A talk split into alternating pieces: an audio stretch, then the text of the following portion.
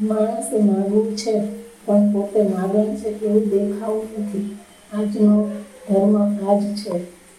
આમ આજનો ધાર્મિક માણસ એટલે દુર્ગુણયુક્ત જીવન જીવતો માનવ છે. આજના માણસે પથરા પાસે ઊભી રહી, બે હાથ જોડી કાંઈ ને કાંઈ માગવું જ છે, પણ માગણ છું તેવું દે, કોઈને દેખાવા દેવું નથી. હું મોટો ભક્ત છું, એમ કોઈને દેખાવા દેવું નથી.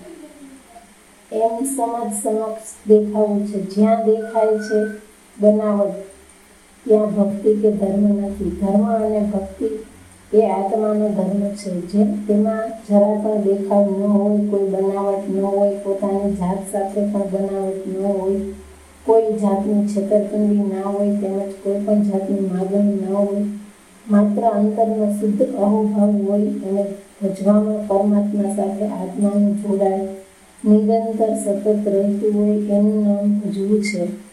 આનું નામ સત્ય સ્વરૂપ ભક્તિ છે. આવી ભક્તિ જ માણસનો ઉદ્ધાર કરે એટલે કે પદાર્થનો ઢગલો ન કરે પણ ચિત્ત શુદ્ધ, પ્રસન્ન અને આત્મસ્થ હોવાથી પરમ શાંતિ ઉપલબ્ધ થાય એ જ ભક્તિનું ફળ છે. આમ આજનો ધર્મ અને ભક્તિ એટલે જ દીવ અર્થી જીવવું છે. જાતને છેતરવી છે જાત સાથે બનાવટ કરવી છે. આત્મા સાથે કપટ કરવા છે.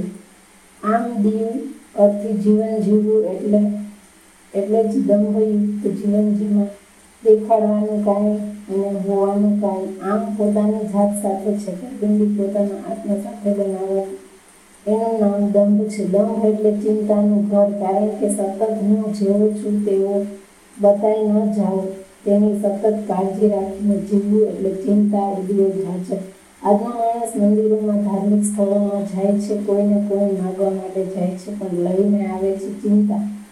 કારણ કે ત્યાંથી કાંઈ મળતું નથી અને પથરાઈ સામે ભજતા ભાવ એવો હોય છે કે મને ભજતા બધા જોવે. જો કોઈ જોનારો ન હોય તો પથરાઈ પાસે ઊભા રહેવામાં મજા જ આવતી નથી. આ છે આજની ભક્તિ. આ ભક્તિ નથી, પણ ભક્તિનો દોર છે. જાત બનાવટ સાથે બનાવટ છે.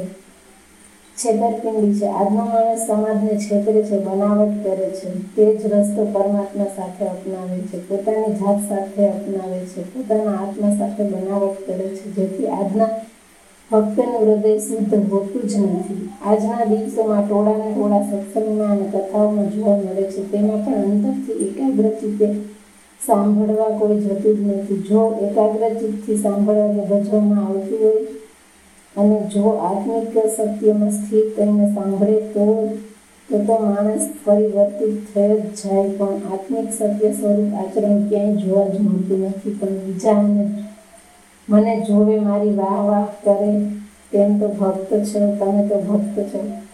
એમ બીજા કહે માટે જ જાઓ છો. આમ અહંકાર પોષણ મળે તે જ હેતુથી જ માણસો સાંભળવા જાય છે. ત્યાં પણ પોતાની જાત સાથે છેતરપિંડી અને અહંકાર એ દુર્ગુણોનો રાજા છે.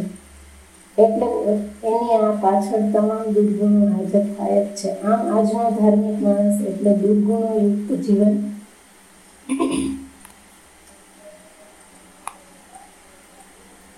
દુર્ગુણો જીવતો જીવન જીવતો માણસ.